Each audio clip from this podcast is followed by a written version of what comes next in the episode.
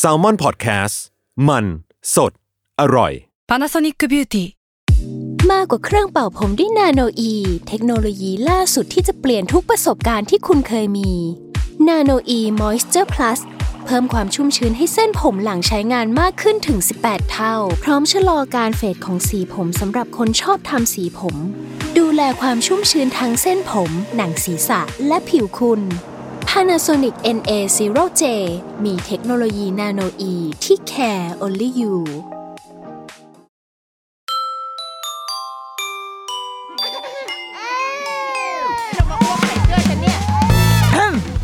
เดอะรุกี้มัมคุณแม่มือสมัครเลี้ยงกับนิดนก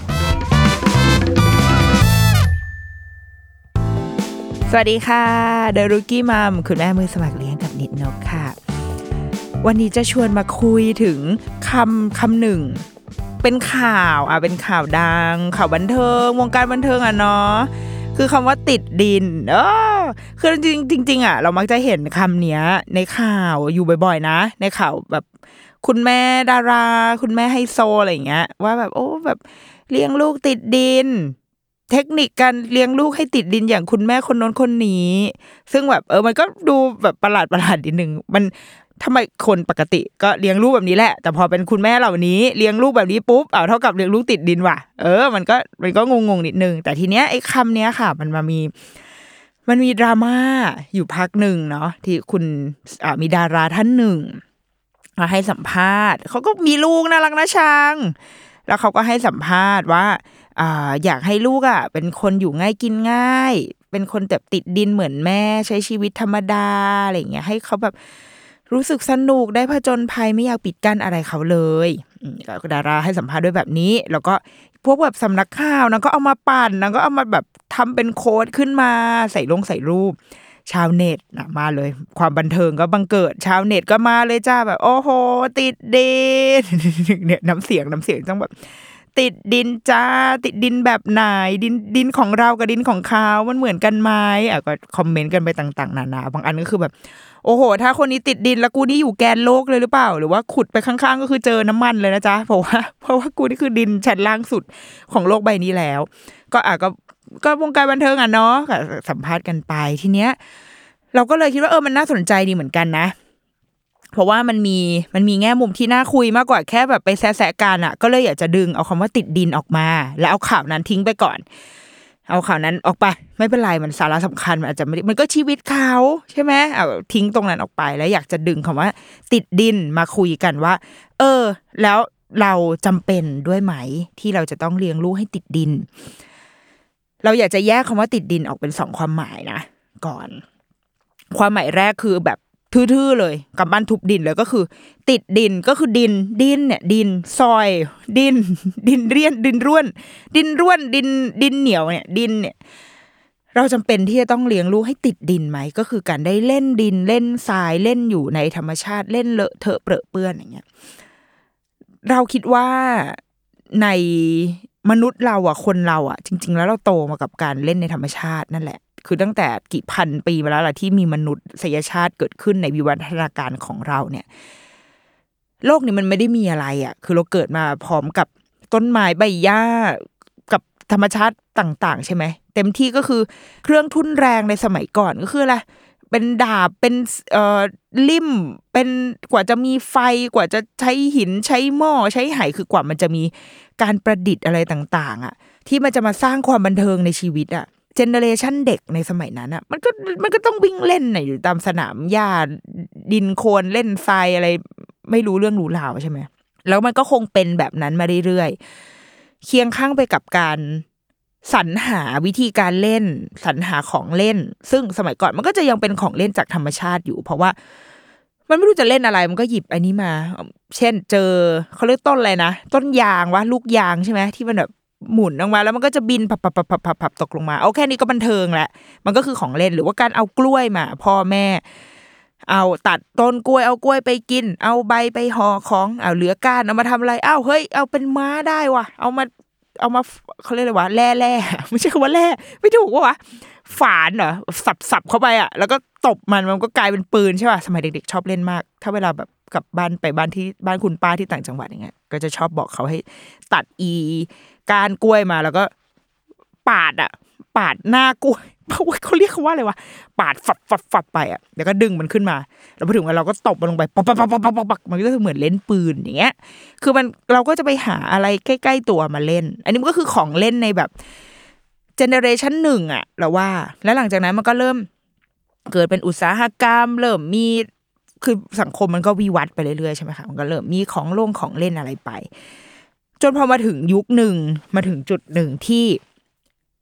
โลกมันมาสู่ยุคสมัยใหม่ประมาณหนึ่งแหละ เจริญขึ้นมาประมาณหนึ่ง มันก็เกิดความconcern อะเริ่มมีมาตรฐานมาวัดสิ่งต่างๆ อย่างเช่น มาตรฐานด้านความสะอาด มาตรฐานด้านความปลอดภัย ที่ต้องมีก็เพื่อทำให้ทั้งหมดทั้งมวลนี้ที่มันมีเนี่ย คือเพื่อให้เราอยู่อย่างมีสวัสดิภาพในชีวิตมากที่สุด มันก็เหมือนกับสมัยก่อนที่ อ่าถ้าแม่ท้องก็คลอดหมอตำแยไปอ่าคลอดเป็นการวันคลอดก็คือห้าสิบห้าสิบพร้อมตายได้เสมอ ใครคนที่รอดก็คือคนที่รอดคนที่ตายก็คือกลายเป็นแบบเป็นผีตายท้องกลมอะไรก็ว่ากันไปใช่ไหมอันนั้นคือ ในสมัยที่ชีวิตมันขึ้นอยู่กับอยู่กับความมูอยู่กับเทพเจ้าแล้วอะอยู่กับผีที่คุ้มครองตัวเราเองแล้วแต่ว่าพอสังคมมันวิวัฒน์ขึ้นอะมันก็มีการพยายามสร้างมาตรฐาน ต่างๆขึ้นมา เพื่อรับรองว่าชีวิตจะชีวิตของพวกเราเนี่ย ถ้าเดินตามมาตรฐานเนี้ย เราจะยังปลอดภัยอยู่ อย่างน้อยก็รอดหน้า อย่างเช่น การมาตรฐานถ้าเราทำงานโรงงงโรงงานมันก็จะมีมาตรฐานมาตรฐานของเล่นของเล่นเหล่านี้ต่ำกว่าสามขวบเล่นไม่ได้นะ มันก็จะมีคำเตือนว่าเหมาะสำหรับเด็กสามขวบขึ้นไป ซึ่งจริง ๆ เราเคยแบบไปถามไปเคยคุยกับสัมภาษณ์กับคนทำของเล่นอะไรเงี้ยคือจริงเด็กสามเด็กก่อนสามขวบก็อาจจะเล่นได้ แต่ว่าพาร์ทบางอย่างของของเล่นเนี้ยค่ะ ขนาดมันอะเล็กกว่ารูจมูกเด็ก ดังนั้นมันก็มีโอกาสที่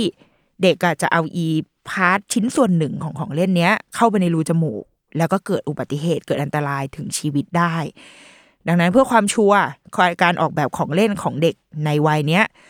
มันก็เลยต้องมีขนาดใหญ่กว่ารูจมูกรูหู รูทวารทั้งหลายที่มันจะเอาเข้าไปยัดเข้าร่างกายได้ แต่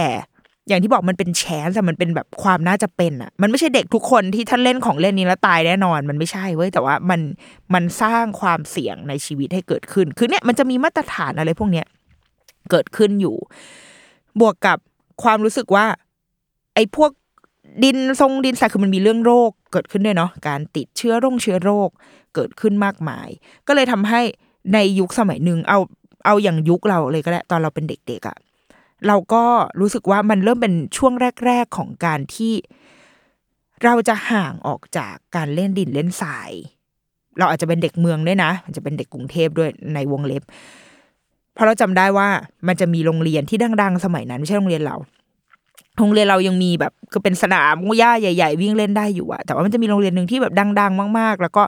เรามีโบชัวอยู่ที่บ้านก็เคยเปิดดูแบบ เวลา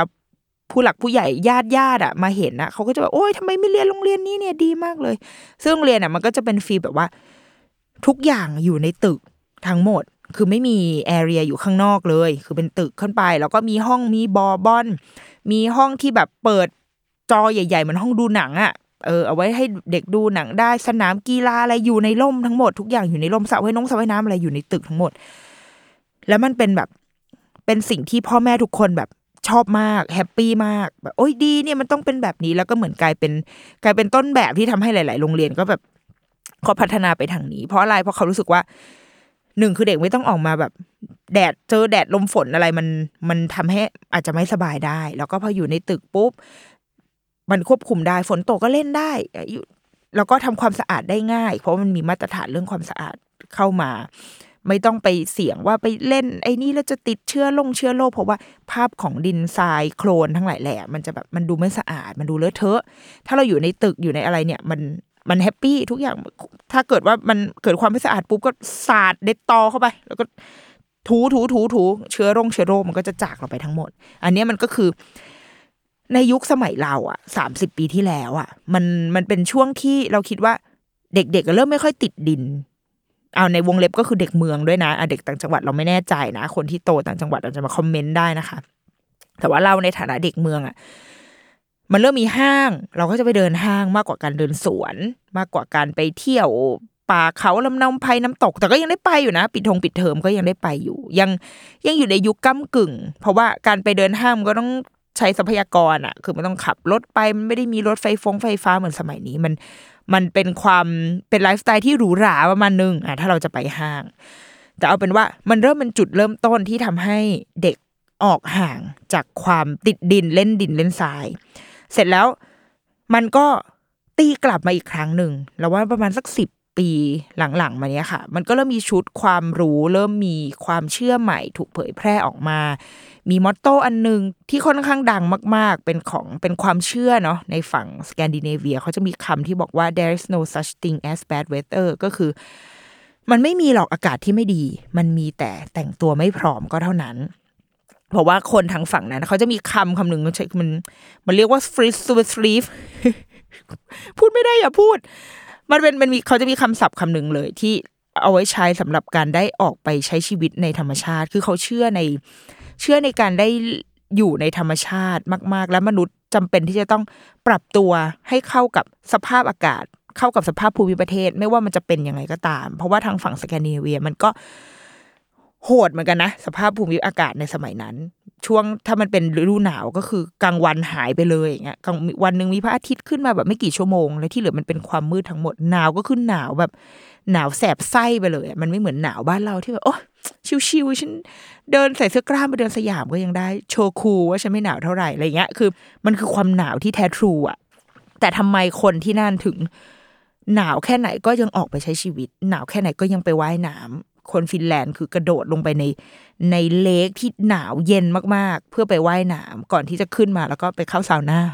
เพื่อไปอบอุ่นร่างกายมันเกิดเป็นการ balance ใช่ไหมเมื่อกี้หนาวมากก็เย็นมากเนี้ยคือมันมีแนวคิดเนี่ยเกิดขึ้น แล้วก็เหล่าชาวคนที่ทำงานเรื่องเด็กหรืออะไรก็ตามอะถ้าเมืองไทยหมอประเสริฐอย่างเงี้ยก็จะบอกว่าเฮ้ย ให้เด็กเล่นดินเล่นทรายกลับออกมา ไม่ต้องอยู่แต่ในตึกออกมาเล่นข้างนอกบ้าง ปีนต้นไม้ไปเลย เล่นทรายไปเลย เล่นโคลนไปเลยไอ้พวกนี้ของเด็กคุณพ่อคุณแม่ก็จะเริ่มตีกลับมาที่ เออจริง เราต้องกลับมาเล่นในธรรมชาติอีกครั้ง เริ่มกลับสู่ยุคที่ค่านิยมของการเล่นติดดิน มันกลับมา แต่มันก็เป็นการเล่นติดดิน สำหรับเรานะสำหรับเรา มันเป็นการเล่นติดดินแบบในยุคหลังสมัยใหม่ ที่มันก็ไม่เหมือนสมัยก่อน ที่เราเล่นกันแบบว่านั่งน้ำลายยืดน้ำมูกยืดอยู่บนกองทรายอย่างเงี้ยก็ไม่ใช่แล้วนะแต่อันนี้เป็นการเล่นติดดินแบบแบบมีมาตรฐานนิดนึงเออ อย่างเช่น มีช่วงที่เราจะซื้อแบบทำเบาะทรายให้ลูกที่หน้าบ้านใช่ปะเราจะไปหาซื้อทรายทรายทุกยี่ห้อที่หา มันก็จะทุกคนก็จะบอกว่า อบฆ่าเชื้อ UV มาแล้วเป็นอย่างดีเป็นทรายคัดไม่แบบคัดพิเศษไม่มีแบบเอ่อสิ่งเชื้อปนอะไรเงี้ยก็คือจะเป็นทรายแบบทรายดีมีมาตรฐาน ไม่ใช่ว่าทรายก่อสร้างที่ไปหาซื้อได้นะแต่เป็นทรายเป็นทรายแบบร้านทรายจริง ๆอะซึ่งมีการฆ่าเชื้อโรค แล้วเราก็สงสัยว่าเขาฆ่าเชื้อโรคมาแล้วแต่พอมาอยู่บ้านเรามันก็มีเชื้อโรคปะวะมันก็คือ หรือเปล่าหรือไงว่ามันมันกันได้กี่ปีอ๋อไม่น่าปะคือถ้ามันมาที่บ้านเราแล้วมันมีเชื้อโรคเข้าไป มันก็จะกลายเป็นเชื้อโรคนั่นแหละดังนั้น เราก็จะไม่ได้สนใจมากเท่าไหร่ว่ามันจะฆ่าเชื้อหรือไม่ฆ่ามาเพราะว่าเชื้อโรคบ้านเราก็แรงๆอยู่แล้วบ้านยิ่งสกปรกอยู่ได้ดังนั้นเชื้อโรคเยอะอยู่แล้วไม่ห่วง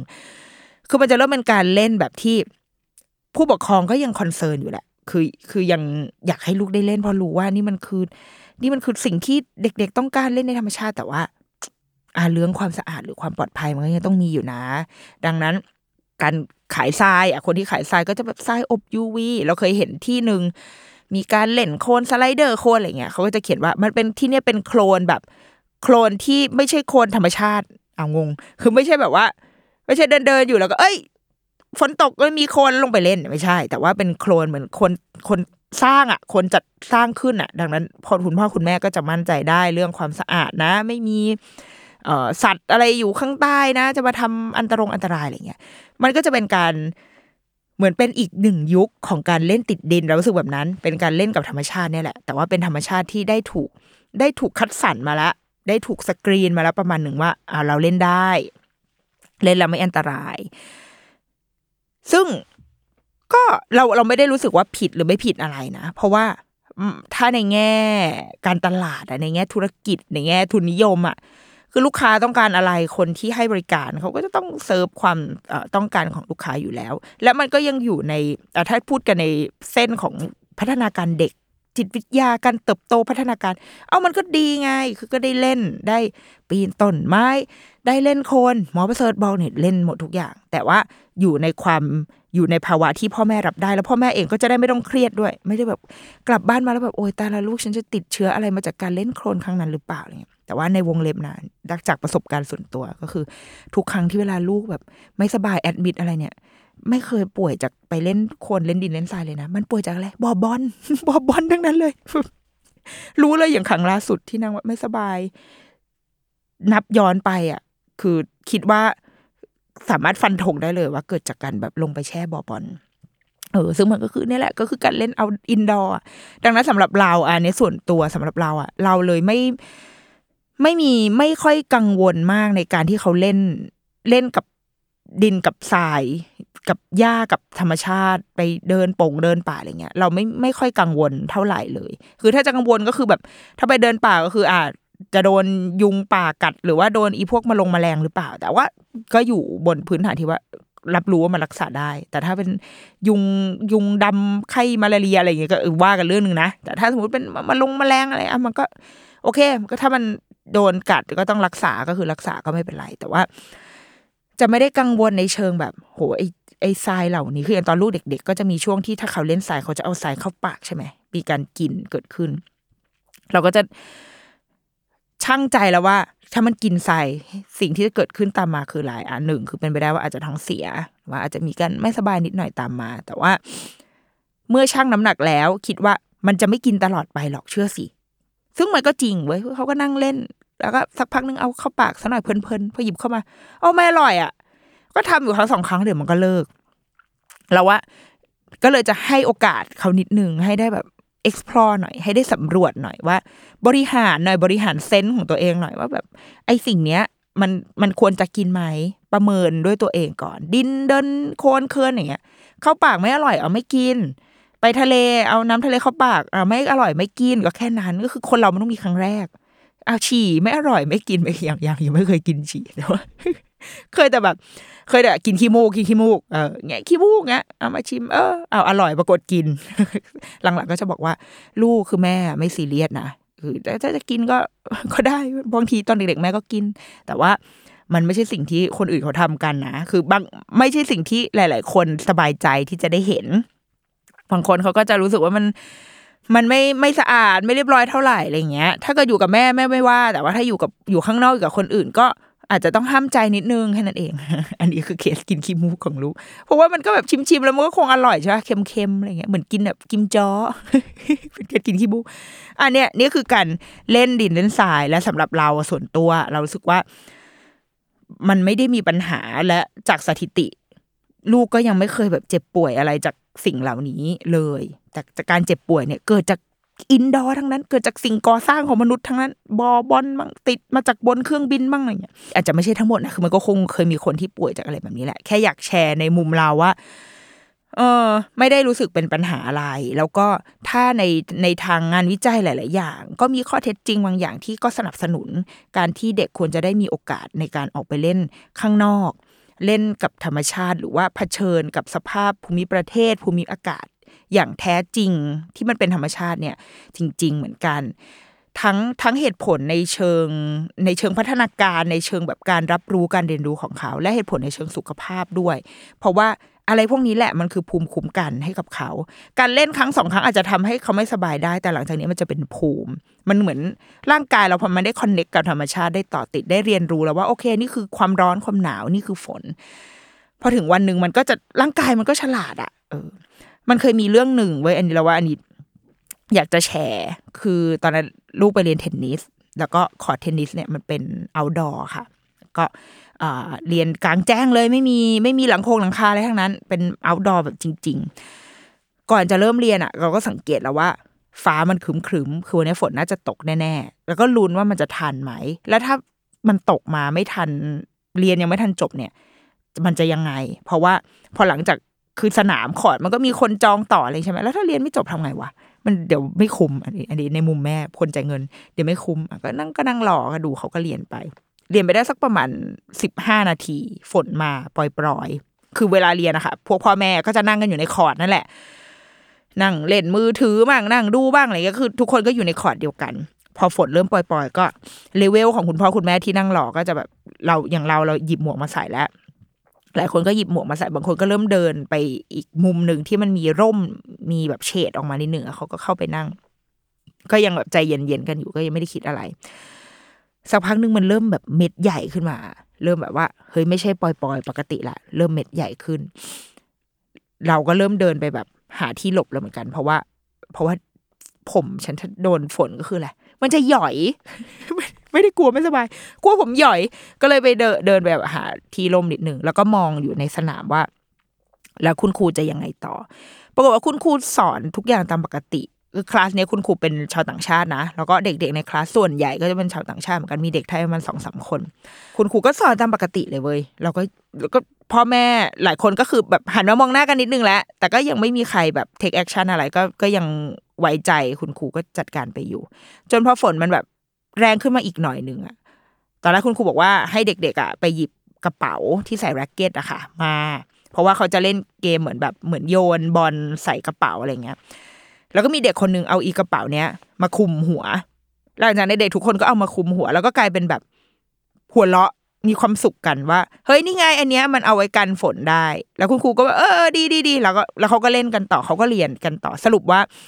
วันนั้นไม่ได้มีการหยุดคลาสอะไร ฝนตกหนักขึ้นนิดนึง แล้วมันก็หยุดเมื่อประมาณเหลืออีกประมาณสักสิบห้านาทีก่อนจะจบคลาสอะไรเงี้ยค่ะ ฝนก็หยุดแดดออกแล้วก็อะก็ยังเรียนตามปกติ แล้วก็วันนั้นลูกก็ไม่ได้ป่วยไม่ได้อะไรเนาะแล้วก็ไม่มีใครพ่อแม่ผู้ปกครองก็คือ บางคนก็นั่งนั่งนั่งคุยกันอยู่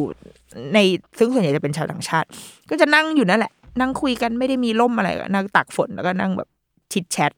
ส่วนอย่างเราชาวเอเชียก็จะหลบเข้ามานิดนึงในเฉดเพราะว่าอะไรฉันกลัวผมหยอย แล้วก็พอแดดออกเราก็ออกมานั่งรอลูกเรียนเหมือนเดิมอย่างเงี้ยวันนั้นอะมันเลยทำให้เรารู้สึกว่า คือเคสเนี้ย มันเคยมันเคยถูก เล่าเราเคยอ่านในหนังสือ มันก็จะมีเคสที่ว่า โรงเรียนหรือว่าคุณครูหรือ หรือคนที่ที่ทำงานกับเด็กอะจริง ๆความเราว่าสเปกตรัมในการรับได้ของความเสี่ยงต่าง ๆ เหล่านี้ของแต่ละคนอะมันไม่เท่ากัน แล้วมันมันจะไม่มีทางเท่ากันอะมันสเปกตรัมมันแตกต่างกันอยู่ มันเคยมีเคสเราเคยอ่านในหนังสือเนาะอย่างเช่นแบบว่า พ่อแม่เด็กๆ เล่นกันในสนาม แล้วก็ฝนตกคุณครูก็ยังปล่อยให้เด็กๆเล่น ปรากฏว่ามีแบบพ่อแม่ที่แบบยืนส่องอยู่หน้าโรงเรียน ก็รู้สึกว่าเฮ้ยทำไมถึงปล่อยให้เด็กตากฝนแบบนี้ก็โทรเข้าไปในโรงเรียน ให้แบบเอาเด็กเข้ามาเดี๋ยวนี้นะไม่อย่างนั้นแบบเขาจะแบบเขาจะ take action อะไรทันที คุณครูก็เลยแบบเอาอ่าได้ได้ได้เอากลับเข้ามา หลังๆเลยทำให้ความยืดหยุ่นความความเขาเรียกอะไรความกล้า ความสบายใจของคุณครูค่ะ ที่แม้รู้แหละ ว่าอะไรพวกนี้จริง ๆ มันทำได้ มันมีความเสี่ยงไหมใช่ แต่ว่ามันทำได้นะมันมันดีกับเด็ก ๆอะแต่ถ้าครูจะต้องมาเสี่ยงกับกับการความไม่ไว้ใจหรือว่าความไม่เชื่อมั่นของคุณพ่อคุณแม่ และส่งผลกับความมั่นคงในทางอาชีพของคุณครู แบบโดนพ่อแม่ร้องเรียนแล้วแบบเอาเดี๋ยวคะแนนประเมินไม่ดี เดี๋ยวฉันจะไม่ไม่มั่นคงทางการงานอะไรเงี้ย ครูก็เลยงั้นเลือกที่จะไม่ทำดีกว่า เลือกที่จะไม่เอาดีกว่า ตั้งแต่แรก โดยที่จะได้ไม่ต้องไม่ต้องเกิดเสียงคอรหาเกิดขึ้นอย่างเงี้ยมันเลยไปทำให้ภาพของการโอกาสที่เด็กๆ จะได้ออกมาเล่นในธรรมชาติอะมันเลยบิดเบี้ยวแล้วก็ผิดเพี้ยนไปเสียหมด โดยที่คนที่ทำงานด้านเด็กจริง ๆ รู้ทั้งรู้แต่ว่าอาจจะทำไม่ได้ ไม่มั่นคงมากพอที่จะทำสิ่งนี้ ไม่อยากใช้คำว่ากล้าหาญนะ เพราะว่าบางทีความกล้ามันต้องแลกมากับแบบอ้าว มาฉันจะทำปรากฏโดนไล่ออกจากโรงเรียน สรุปไม่เหลืออาชีพการงานก็ไม่ไม่มีเด็กให้เขาได้กล้าทำสิ่งนี้ต่อไปแล้วอะไรเงี้ยคือเราก็ต้องเข้าใจในมุมนี้ด้วย เพราะว่าสเปกตรัมของคุณพ่อคุณแม่ของแต่ละบ้านมันไม่เหมือนกัน ซึ่งมันก็ไม่ผิดนะเว้ยเพราะว่าบางคนเด็กบางคนก็อาจจะไม่สบายได้ง่ายจริง ๆ โดนฝนทีเดียวเขาอาจจะป่วยแล้ว คุณพ่อคุณแม่เขาก็มีสิทธิ์ที่จะที่จะเป็นห่วงลูกเขาอะเออ แล้วเรารู้สึกว่าไอ้เคสฝนตกของเราวันนั้นนะคะ มันก็ทำให้เราเห็นว่าอะเราเราอาจจะพราะส่วนตัวเราเราก็ไม่ได้รู้สึกว่าลูกเราจะต้องออกมาเหมือนกัน เราค่อนข้างโอเค ถ้าลูกไม่ได้กลัวผมหย่อยนะก็คือก็อยู่ตรงนั้นไปได้แล้วก็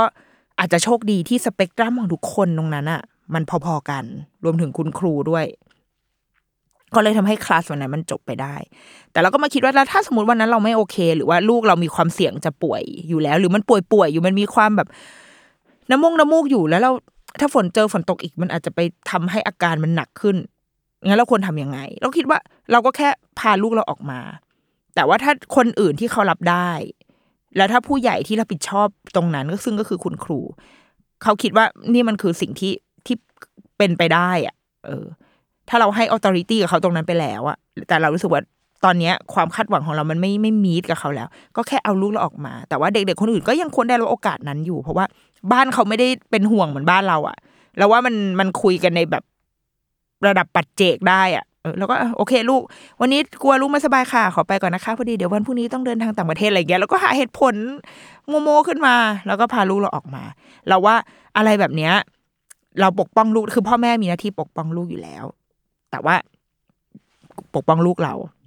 เออ แล้วก็อาจจะต้องเคารพในใน คุณพ่อคุณแม่ หรือว่าลูกคนอื่นด้วยเหมือนกัน มันก็ต้องชั่งน้ำหนักกันให้ดีแหละ ระหว่างความเสี่ยงทุกที่ทุกอย่างการทำทุกอย่างมันก็มีความเสี่ยงหมด แต่ว่าเราจะเราจะชั่งน้ำหนักมันยังไง โดยที่ต้องตั้งอยู่บนความเข้าใจที่ว่าสเปกตรัมของสิ่งเนี้ยของเราแต่ละคนอะไม่เท่ากันนะ ความความความปล่อยความหยวนของแต่ละบ้านไม่เท่ากัน ที่ได้ติดดินในอีกความหมาย ติดดินอีกความหมาย ซึ่งก็น่าจะเป็นเรื่องที่ ที่แบบโดยตรงกับในชาวเน็ตคุยกันอย่างเงี้ย ก็คือคำว่าติดดินในแบบที่หมายความว่า เลี้ยงลูกให้เป็นคนง่าย ๆ กินง่ายอยู่ง่าย เป็นคนไม่ไม่หรูหราฟุ่มเฟือย แล้วว่าความหมายของคำว่าติดดินในความรู้สึกของคนพอเราได้ยินเราจะเราจะรู้สึกแบบนี้เนาะคือมันจะตรงข้ามกับอะไรตรงข้ามกับคำว่าไฮโซ ตรงข้ามกับคำว่าแบบเรียบหรูหรูหราดูแพง ติดดินก็จะเป็นอะไรที่อยู่ฝั่งตรงข้ามกัน เพราะว่าในข่าวเนี้ยที่คนแซะกันเยอะก็เพราะว่าภาพลักษณ์ของคุณดาราคนเนี้ย เขาอาจจะดูเป็นคนคนหรูหราดูเป็นคนแพงอะ ดูเป็นคนแบบ เอื้อมไม่ถึงอะ ซึ่งซึ่งนะ ที่ต้องใช้คำว่าภาพลักษณ์เพราะว่าเราไม่มีทางรู้ว่าตัวตนจริง ๆ เขาเป็นยังไง เราไม่ได้อยู่ใต้เตียง ใต้เตียงดาราขนาดใต้เตียงดาราก็ยังไม่รู้ใต้เตียงที่ถูกต้องเลยถูกไหม เราเห็นแค่สิ่งที่เขานำเสนอออกมาให้เราเห็น เห็นผ่านบทสัมภาษณ์ เห็นผ่านไอจีเห็นผ่านใดๆก็ตามที่ที่เป็นภาพที่เขาอยากให้เราเห็นน่ะดังนั้นมันก็ทำให้เราแอดซูมได้ ตามข้อข้อมูลที่เรามีละกัน ว่าอ๋อเขาน่าจะเป็นคนประมาณนี้ ซึ่งจริงๆเขาอาจจะไม่ใช่ก็ได้นะ คือก็อาจจะเป็นคนอีกแบบก็ได้ แต่แค่ว่าเราไม่ได้เห็นในด้านนั้นแค่นั้นเอง ดังนั้นพอภาพลักษณ์ของของคนดาราคนเนี้ย หรือดาราหลายๆคนออกมาโอ้มดูแบบเป็นคนไฮโซแบบ ทุกอย่างดูพรีเมียมไปหมด แล้วพอมาบอกว่า ลูกจะติดดิน มันก็ชาวเน็ตก็อาจจะเกิดความแบบแหมอย่างเงี้ยเป็นเสียงแบบจ้าเป็นเสียงประมาณเนี้ยเกิดขึ้น ซึ่งถ้าถามว่า แล้วผิดปะวะผิดไหมที่เขาอยากจะให้ลูกติดดินอะต้องมาวิเคราะห์กันทำไมฉันถึงจริงจังกับเรื่องแบบนี้อะก่อนอื่นเราว่าเราต้องยอมรับก่อน ยอมรับในสังคมเราก่อนนะ ยอมรับไม่ได้หมายถึงว่า ให้ก้มหน้าอยู่แล้วไม่เปลี่ยนแปลงอะไรนะ แต่ว่า อ่าเขาเรียกอะไรใช้เป็นคอนเท็กซ์ในการวิเคราะห์เรื่องราวต่อไปนี้นะบอกแล้วทำไมกูจริงจังกับเรื่องนี้มากคือ สังคมเรามันมีความเหลื่อมล้ำถูกไหมมันมีความมันมีชนชั้นอะมันมีมันมีความเหลื่อมล้ำอยู่มีคนที่รวย คนที่รวยก็คือรวยมากๆ คนที่ไม่มีก็คือคนที่ไม่มีเลย แล้วมันก็มีคนตรงกลางที่ ที่บางทีก็อาจจะสามารถถีบถีบตัวเองขึ้นไปข้างบนได้นิดนึงนะแต่ถ้าอยู่แบบสบายๆก็อาจจะ ไม่ต้องดิ้นรนมากก็พออยู่ได้อะไรเงี้ยคือเรามีเรามีลำดับเรามีชนชั้นในสังคม เรามีคนจนคนรวย ดังนั้น เราจะยังไม่พูดเรื่องการเปลี่ยนแปลงอะไรนะ ยอมรับที่ทีนี้คือใช้เป็นคอนเท็กซ์เท่านั้นนะ ใช้เป็นบริบทเพื่อที่จะพูดคุยต่อ แต่ว่าอ่าในแง่การต้องเปลี่ยนแปลงผลักดันอะไรเงี้ยมันมันคุยกันได้อีกยาวมากๆ โอเค แต่ว่าณตอนเนี้ยมันมีเด็กที่โตมาในครอบครัวที่พร้อมจริง ๆ มีฐานะสามารถ ซื้อหาทุกอย่างที่ดีที่สุด แพงที่สุด พรีเมียมที่สุด ออร์แกนิกที่สุดให้ลูกได้ และมีคนที่แบบอะไรก็ได้ แต่ขอให้มี เพราะว่าบัตเจ็ตมีแค่นี้อะอะไรก็ได้ขวดนมอะไรเอามีอะไรก็ได้ที่เงินจำนวนเท่านี้ซื้อได้เอามาเลย โดยที่ไม่รู้แล้วว่า ไอ้ขวดเนี้ย BPA ฟรีเป็นอ่อพลาสติกทำจากอะไรไม่ไม่ดูเลย คือขอให้มันเป็นขวดนม หยิบมาได้ ขอให้มันเป็นของเล่น ขอให้มันเป็นรถจักรยานได้เอามาเลย แต่ถ้าในอีก part หนึ่งของสังคมก็คือ จักรยานคันนี้จะต้องออกแบบมาอย่างดีถูกต้องตามหลักสรีระศาสตร์ วัสดุทุกอย่างไม่มีข้อต่อที่จะเสี้ยนหนามทำให้เกิดอันตรายอะไรเงี้ย หรือว่าอาหารอันเนี้ยจะต้องปลูกมาแบบออแกนิกที่สุดในที่สุดของที่สุด อันนี้ก็คืออีก part หนึ่งคือเราห่างกันถึงขนาดนี้ เรามีคนที่มีเด็กที่พรีเมียมที่สุดไปจนถึงเด็กที่อะไรก็ได้ ขอให้ได้ใช้ฟังก์ชันของสิ่งนี้พอ แล้วมันจะมีสารตกค้างหรืออะไรก็เออช่างมันอะไม่สนละเอาแบบนี้ก่อน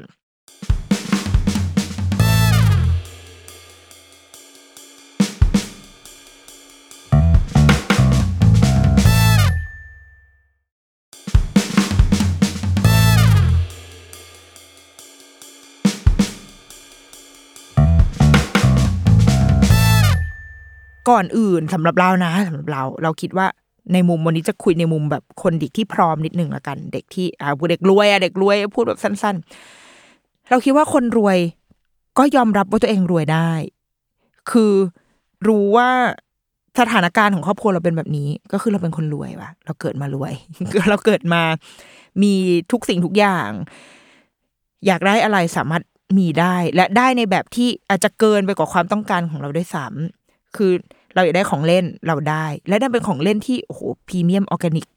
Red Dot design อะไรอย่างเงี้ยคือมันมันเกินไปจากความต้องการพื้นฐานของเราด้วยซ้ำแต่ครอบครัวเราสามารถจัดหาให้ได้ อย่างเงี้ย เราคิดว่าเด็กรวยยอมรับสิ่งนี้ได้นะ ก็คือรับไว้รับรู้ไว้ เราเปลี่ยนสถานะ ไม่ต้องไปเปลี่ยนสถานะ ไม่ต้อง ไม่ต้องแบบว่า ฉันเป็นคน ฉันเป็นคนรวย แต่ว่าแต่ละฉันต้องติดดิน งั้นละทิ้งทุกอย่างแล้วไปอยู่กระท่อมปลายนาอะไรอย่างเงี้ยก็ไม่ไม่ได้ต้องขนาดนั้นนะก็รับรับรู้ไว้รับ รับทราบสถานะของเราอะว่าโอเค นี่คือความเป็นจริงของชีวิตเราเป็นแบบนี้ นี่คือ คุณนิโนกำลังรับบทแบบว่า ถ้าวันหนึ่งเป็นคนรวยเราจะเราจะเราจะทำตัวยังไง เราคิดว่าเรารับรู้ได้ เรารับทราบมันเอาไว้เว้ยแต่ว่าในขณะเดียวกัน ก็ต้องรับรู้ด้วยเหมือนกันว่า แล้วเด็กๆคนอื่นในสังคมในโลกของเราเพื่อนๆของเราเนี่ยเขามีความเป็นอยู่เป็นแบบไหน เขาจะต้องเห็นโลกที่มันกว้างขึ้นมาก ๆ ในที่นี้ไม่ใช่แค่เด็กที่ยากจนด้วยนะ ไม่ใช่แค่รู้ว่าโอเค เรามีเด็กที่เราเป็นคนรวยแล้วก็มีเพื่อนที่อาจจะยากจนด้วยอะไรเงี้ยเราว่าไม่ใช่แค่นั้นด้วย แต่ต้องรู้แบบ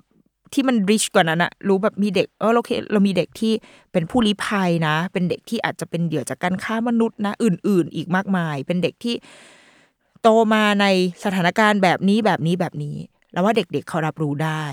มีหนังสือนิทานเล่มหนึ่งที่เราว่าพูดมันมันสื่อสารเรื่องนี้อยู่ อ่า ชื่อเรื่องว่าวันที่ผมกินราเมง เป็นหนังสือญี่ปุ่นค่ะ แต่ว่าได้แปลเป็นไทยแล้วสำนักพิมพ์แซนคล็อก มันเป็นเรื่องของเด็กผู้ชายคนหนึ่งกำลังกินอ่าราเมงอยู่ แล้วก็มันก็เขียนว่า ในวันที่ตอนที่ผมกำลังกินราเมงอยู่เนี่ย ก็มีลมพัดมา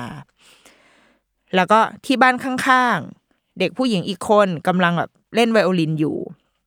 แล้วก็ที่บ้านข้างๆ มีเด็กคนนึงกำลังเข้าห้องน้ำที่เลยออกไปหมู่บ้านข้างๆ มีเด็กคนนึงกำลังแบกน้ำอยู่ เด็กคนนึงกำลังเลี้ยงน้อง แล้วก็ภาพก็จะเป็นเด็กเลี้ยงน้องอยู่บนหลังออกไปขายของอะไรเงี้ย แล้วที่อีกที่หนึ่งก็คือมีเด็กคนนึงกำลังไปสูบน้ำปั๊มสูบน้ำขึ้นมาเป็นน้ำบาดาล แล้วก็ฉากหลังมันก็จะเริ่มเป็นที่ที่ดูไม่ได้เหมือนบ้านเราแล้วอะบ้านเรามันก็จะดูสะอาดปลอดภัยใช่ไหมคือเขาค่อย ๆ ไล่จากบ้านเราไปยังเพื่อนบ้าน ไปยังหมู่บ้านข้างๆ ไปยังประเทศข้างๆ ไปยังประเทศที่ไกลออกไป ประเทศที่อยู่อีกซีกโลกหนึ่งหน้าสุดท้ายมันจะเป็นแบบเด็ก เห็นเด็กคนหนึ่งในขณะที่ผมกินราเมงเนี่ยมีเด็กคนหนึ่งกำลังแบบยืแบบเหมือนเดินโซซัสโซเซแล้วก็แล้วเขาก็ล้มลง และลมก็พัดผ่านมา ผ่านเข้ามาที่หน้าต่างที่บ้านของผม ในวันที่ผมกำลังกินราเมงอยู่ นี่คือแบบจุดจบของหนังสือก็คือจบแค่นี้ แต่ว่ามันเป็นการแบบค่อยๆขยายโลกของเด็กอะจากแบบ ตัวเองที่เป็น center คือฉันเห็นแต่ตัวเนี่ยตอนนี้ฉันกำลังกินราเมง แล้วก็ก็โอเคนี่ก็คือที่บ้านมีแก๊สมีไฟที่ต้มบะหมี่ได้ มีบ้านให้อยู่อบอุ่นเอ่อไม่ต้องใส่เสื้อหนาวไม่ต้องออกไปเดินทรมานอยู่ข้างนอกก็คือกินอิ่มนอนหลับอยู่ในบ้าน แต่ว่าเมื่อห่างออกไปอ๋อเราเริ่มเห็นเพื่อนเพื่อนเพื่อนคนนี้เล่นดนตรีอยู่เล่นไวโอลินอ๋อโอเค มันเป็นสิ่งที่เราอาจจะไม่ได้ทำเนาะ ห่างออกไปมีเพื่อนที่กำลังอึอยู่อ๋อเออเออเป็นสิ่งที่เราทำเหมือนกันเราก็อึอ๋อนายก็อึเหมือนกันเหรอห่างออกไปมีเด็กที่กำลังปั๊มน้ำทำไมทำไมเขาต้องสูบน้ำจากบาดาลทำไมเขาไม่ได้เปิดก๊อกแล้วมีน้ำใช้เหมือนที่เราใช้วะเอ๊ะเพราะอะไรนะ ที่ห่างออกไปมีเด็กอีกคนต้องแบกน้องเอาไว้บนหลังเหมือนภาพเหมือนเหมือนเรื่อง Grave of Firefly ที่เป็นแบบว่า เป็นพี่ที่ต้องมัดน้องเอาไว้ข้างหลังอะ่ะเอออะไรแบบเนี้ย เออทำไมเด็กคนนี้ต้องเลี้ยงน้องทำไมน้องไม่ได้ไปโรงเรียนอนุบาลอะ แล้วทำไมน้องต้องอยู่ คือมันจะมีคำถามอะไรแบบเนี้ยเกิดขึ้น เนี่ยมันคือความเป็นไปของเด็กคนอื่น ๆ ที่อยู่บนโลกใบนี้ เราคิดว่ามันมันเป็นความสำคัญที่ไม่ว่าจะเป็นเด็กแบบไหน แต่อาจจะโดยเฉพาะอย่างยิ่งเด็กที่มีโอกาสมากกว่า เป็นเด็กที่มีอ่าเด็กรวยอย่างเงี้ยเขารู้ได้ เขารับรู้ได้ว่า โอเค นี่คือสภาพความเป็นจริงของ ไม่ใช่แค่ประเทศ แต่มันคือของโลกเรา ว่ามัน เด็กๆ หลาย ๆ คนมีความเป็นอยู่ที่หลากหลายมาก ๆ และเดี๋ยวมันจะเกิด action อะไรต่อ เราคิดว่าให้มันเป็นเรื่องของเขา มันจะขึ้นกับประสบการณ์กับมาตรฐานจริยธรรมอะไรของเขาอะเดี๋ยวพอเขาโตขึ้นเขาจะรู้เองว่าเขาควรจะ take action อะไรกับสิ่งนี้ แต่ในวัยเด็กเราว่าคิดว่าเขาควรได้ได้มีโอกาสเห็นความหลากหลายของโลกใบนี้ก่อน เหมือนอย่าง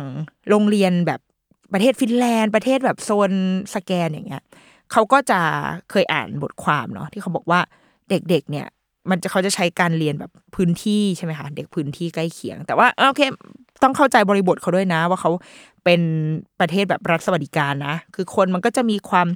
เท่ากันประมาณหนึ่งคือมีความเหลื่อมล้ำแต่อาจจะน้อยกว่า มีคนรวยใช่มีคนรวย แต่ว่าทุกคนพอจะมีคุณภาพชีวิตที่ใกล้เคียงกันได้ เคยอ่านบทความที่แบบว่า โรงเรียนเนี่ยก็จะมีคนหลากหลายมาก มีทั้งเด็กที่เด็กรวยมากๆ ก็ต้องก็เรียนในโรงเรียนนี้ ถ้าเป็นประเทศเราก็คือเด็กรวยมากๆเขาก็จะอยู่ในโรงเรียนแบบนึงใช่ไหมแล้วก็ถ้าโรงเรียนรัฐบาลก็จะเป็นเด็กที่ความเป็นอยู่ใกล้เคียงกัน แต่ถ้าเป็นที่ประเทศอย่างฟินแลนด์อย่างเงี้ย เด็กไม่ว่าจะความเป็นอยู่แบบไหน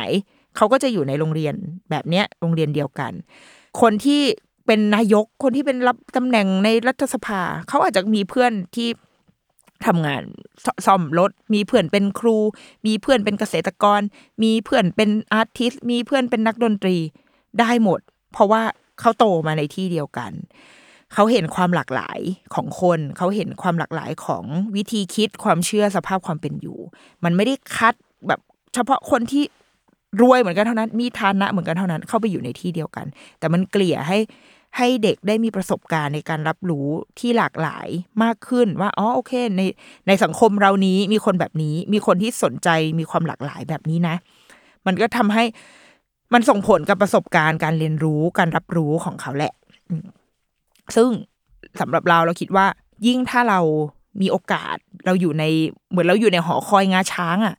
เรายิ่งต้องให้โอกาสลูกได้เห็นโลกที่มันโลกของความแตกต่างหลากหลายให้มากขึ้น โดยที่ไม่ว่าแต่ละคนจะแตกต่างกันยังไงก็ตาม มีฐานะความเชื่อความอะไรก็ตาม แต่ทุกคนเป็นมีคุณค่าของความเป็นมนุษย์ที่เท่ากันหมด รวมถึงตัวหนูด้วย แม้ว่าตัวหนูจะ เรารวยมากเราทำอะไรก็ได้เลยนะ แต่ความเป็นคนของเราไม่ได้เหนือไปกว่าคนอื่นนะเรามีค่าเท่ากับเพื่อนๆคนอื่นๆ เช่นกัน เราแค่มีโอกาสมากกว่าคนอื่น เท่านั้นเอง ดังนั้นน่ะเราว่าการติดดินในแบบของคนมีเงินอะก็เลยไม่ใช่เนี่ยแหละ การจะต้องแบบจะต้องใช้ของถูก โอ้ยซื้อของซื้อของเซลล์เหมือนกับคนอื่นๆอะไรเงี้ยคือซื้อของเซลล์ได้ คือใช้ของถูกได้ แต่ก็ไม่ไม่ต้องฝืนนะคือถ้าทำแล้วก็มันก็เป็น เป็นชีวิตของเราอย่างเงี้ย คือคนบางทีคนรวยอาจจะซื้อของเซลแต่เป็นอะไร เคนโซเซลเป็นเป็นแบบว่าRalph Lauren sale ก็ได้ มันไม่ใช่แบบเสื้อโลตงโลตัสเซลแบบเราใช่ไหมคือโลตัสแล้วแล้วยังเซลในเซลในเซลเราถึงจะไปซื้อ คือเขาซื้อของจะซื้อของอะไรได้ทำอะไรทำไม่ต้องละทิ้งชีวิตร่ำรวยแล้วออกไปอยู่อย่างสมถะอะไรเงี้ย เราไม่ได้คิดว่าคำว่าติดดินหมายความแบบนั้นนะ แต่เราคิดว่ามันคือการการรู้ว่าตัวเองกำลังทำอะไรอยู่ และรู้คุณค่าของสิ่งต่าง ๆอะ่ะและรู้คุณค่าแบบให้คุณค่ากับอะไรอะ ให้คุณค่ากับสิ่งไหนอะเราว่าเรารู้จักกับคนที่อาจจะใช้คำว่าเป็นลูกคนรวยหลาย ๆ คน ที่เรามองเขาแล้วเราคิดว่าเขาเป็นคนติดดินนะสำหรับเรานะ อันนี้การตีความสำหรับเราคือเรารู้สึกว่า เขาใช้ชีวิตตามปกติ หมายถึง ร่ำรวยแล้วก็ไม่ได้บอกใคร ไม่ได้บอกคนอื่นว่า ไม่ไม่โอ้ยเราไม่ได้รวยอะไรเลยเงี้ยก็บอกใช่ที่บ้านมีอันนี้หนึ่งสองสามสี่เล่าได้เลย ว่าโอเค ที่บ้านทำธุรกิจแบบนี้ มีเงิน เพื่อนเพื่อนรับรู้รู้ใช่ ไม่พยายามทำให้ตัวเองไม่รวย เออ บอกรวยก็คือบอก แต่ว่าอยู่กับเพื่อนๆได้ใช้ชีวิตอะไรได้ตามปกติ ไปกินไหนไปกินได้ อาจจะมีเพอร f เฟรนซ์บางอย่างเพราะทุกคนมีมีค่าตั้งต้นของแต่ละคนไม่เหมือนกัน อย่างเรา ถ้าเราไปกินข้าวเราแบบเอ้ยกูไม่กินผัก อะเอาได้ไม่กินผัก อีนี่อาจจะแบบเฮ้ยขอเราเช็ดช้อนก่อนนะ มันอาจจะดูมันอาจจะดูหน้าหมันไส้นะ แต่ก็ได้มันก็เพื่อสุขภาพของมึงไง ก็ก็เช็ดจะเช็ดช้อนก่อนก็เช็ดอย่างเงี้ยคือเป็นคนแบบไปไหนไปกันได้ อาจจะมีความบางอย่างที่เรื่องมากกว่าคนอื่นนิดนึง แต่ก็ไม่เป็นไรอยู่ด้วยกันได้ แล้วก็ใช้ของดีและของแพงได้ แต่มันมีเหตุผลของมันอะคือมันรู้ว่ามันกำลังทำอะไร มันซื้อสิ่งนี้ที่อาจจะราคาแพง โดยที่รู้ตัวว่า ที่ซื้อสิ่งนี้ซื้อรถคันนี้ที่ราคาแพงเพราะอะไรเอาสมรรถนะเป็นแบบนี้นะหนึ่งสองสามสี่แล้วมันมีกำลังที่จะซื้อได้งั้นซื้อ แต่ไม่ใช่แบบ ไม่ใช่คนที่ซื้อมาแบบเอ้ยวันนี้ซื้อถ่ายรูปถ่ายได้นะไม่ได้ว่าอะไรแต่ว่ามันไม่ใช่ซื้อแบบว่างเปล่าอะ ไม่ได้ซื้อเพื่อเอามาเอามาเอาไว้เพื่อจะบอกบอกทุกคนว่าฉันรวย แต่มันแค่ ก็ฉันมีเงิน และฉันสามารถซื้อสิ่งที่มันให้ฟังก์ชัน ให้แวลูกับ ตอบตอบแวลูของตัวเขาเองได้ งั้นเขาก็เลยซื้อมัน แล้วเขาก็แฮปปี้กับมัน แล้วทุกคนก็แฮปปี้ไปกับเขาด้วย ใช้แล้วก็ไม่ได้เอาคุณค่าที่เขาให้อะ มาอวดมาข่มใครอะ ก็คือใช้แล้วพอใจในตัวเอง งั้นก็คือก็จบ แค่นั้นเรารู้สึกว่า เออ คนรวยที่ติดดินสำหรับเราอะ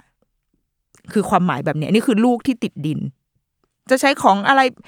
ของคือของแพงหลาย ๆ อย่างเราก็ต้องยอมรับว่า มันมีคุณภาพอะมันมันมันอยู่ได้นานกว่า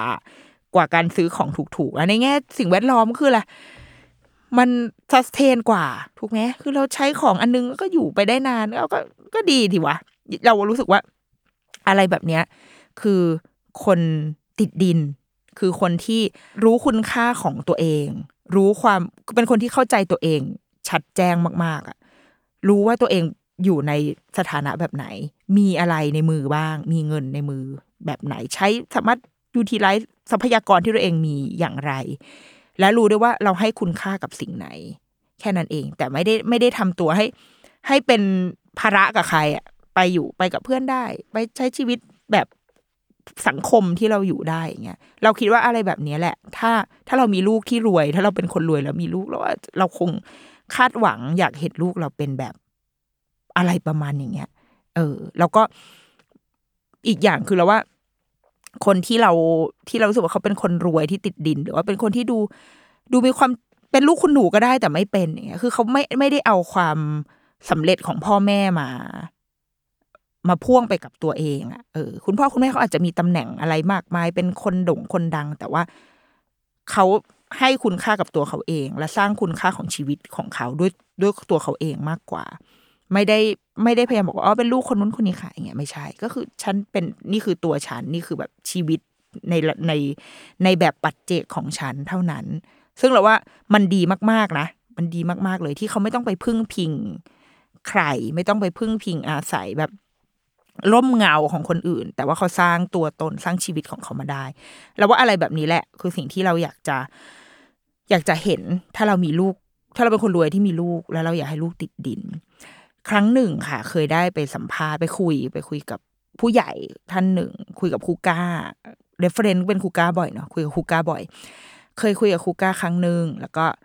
ตอนนั้นชวนแกคุยเรื่องแบบว่า เด็กๆการลงการเรียนของเด็กอะไรเงี้ย แล้วครูก้าก็ตั้งคำถามว่าอ่าเราเราถามครูกาว่า บางทีอะความข้อสงสัยหรือความไม่เข้าใจของของพ่อแม่ อาจจะเป็นประมาณว่า ถ้าลูกก็ไม่ได้เรียนที่นี่ ไม่ได้เข้ามหาลัยที่นี่หรือว่า หรือ ไม่ได้เรียนอะไรที่เป็นวิชาการที่เป็นจับต้องได้ไม่ได้ภาษาอังกฤษหรืออะไรอย่างเงี้ย เราก็กลัวว่าลูกอะ จะไม่ประสบความสำเร็จในชีวิต กลัวว่าลูกจะเข้ามหาลัยไม่ได้หางานที่ดีทำไม่ได้ แล้วเดี๋ยวเขาก็จะแบบ เขาจะไม่โอเคอะครูก็ถามว่า แล้วเหตุผลที่เรากลัว ลูกจะไม่ประสบความสำเร็จอะเพราะอะไรเรากังวลอะไรเราบอกว่าก็กลัวลูก ไม่มีความสุขกลัวเขาจะใช้ชีวิตได้อย่างไม่มีความสุขหรือเปล่า แล้วครูก็เลยบอกว่า ทำไมเราถึงต้องไปกลัวความสุขในอีกยี่สิบสามสิบปีข้างหน้าด้วย แล้วเราไม่คำนึงถึงความสุขของเขาในวันนี้หรอ เราก็แบบยังไงคะ เขาบอกว่า ถ้าเรารู้สึกว่าถ้าลูกไม่ได้เรียนที่นี่ กลัวว่าเขาจะไม่มีความสุขในวันนั้น เราก็เลยให้เขาแบบอะทำอันนี้ไปก่อน แล้วก็บอกเขาว่า อะทำอันนี้ไปนะ เพื่อที่เดี๋ยวอยู่ขึ้นมัธยม เดี๋ยวหนูจะโอเคแล้วเดี๋ยวถ้าได้เข้าเรียนที่นี่ แล้วเดี๋ยวชีวิตจะโอเค อะ ลูกก็เรียนเรียนไปรอคอยว่า เดี๋ยวมัธยมจะได้มีความสุข พอขึ้นไปถึงมัธยมปุ๊บพ่อแม่ก็มาอีกว่า เฮ้ย ถ้าเกิดว่าหนูได้เรียนที่มหาลัยเนี้ยต้องตั้งเราต้องตั้งใจเรียนต้องไปสอบเข้ามหาลัยนี้นะเพื่อที่เราจะได้แบบประสบความสำเร็จและมีความสุข ดังนั้นอาจจะต้องเสียสละความสุขในวันนี้หน่อยเอาไปเรียนหน่อยไปติวหน่อยเรียนพิเศษเพิ่มหน่อยเอาก็เรียนเรียนเรียนพอเข้ามหาลัยปุ๊บเข้าได้ละกำลังเอ้ยคิดว่าจะมีความสุข เอ้ย เราต้องเรียนที่คณะอันนี้เราตั้งใจให้ได้นะ เพื่อที่จะได้ไปทำงานแล้วมีความสุขก็เรียนเรียนเรียนไป พอไปถึงตรงวันที่เขาเรียนจบทุกอย่างแล้วอะมีอะไรรับประกันได้บ้างว่าแบบเขาจะมีความสุขจริง ๆ ครูก็เลยบอกว่าทำไมมันจะดีกว่าไหมถ้าเกิด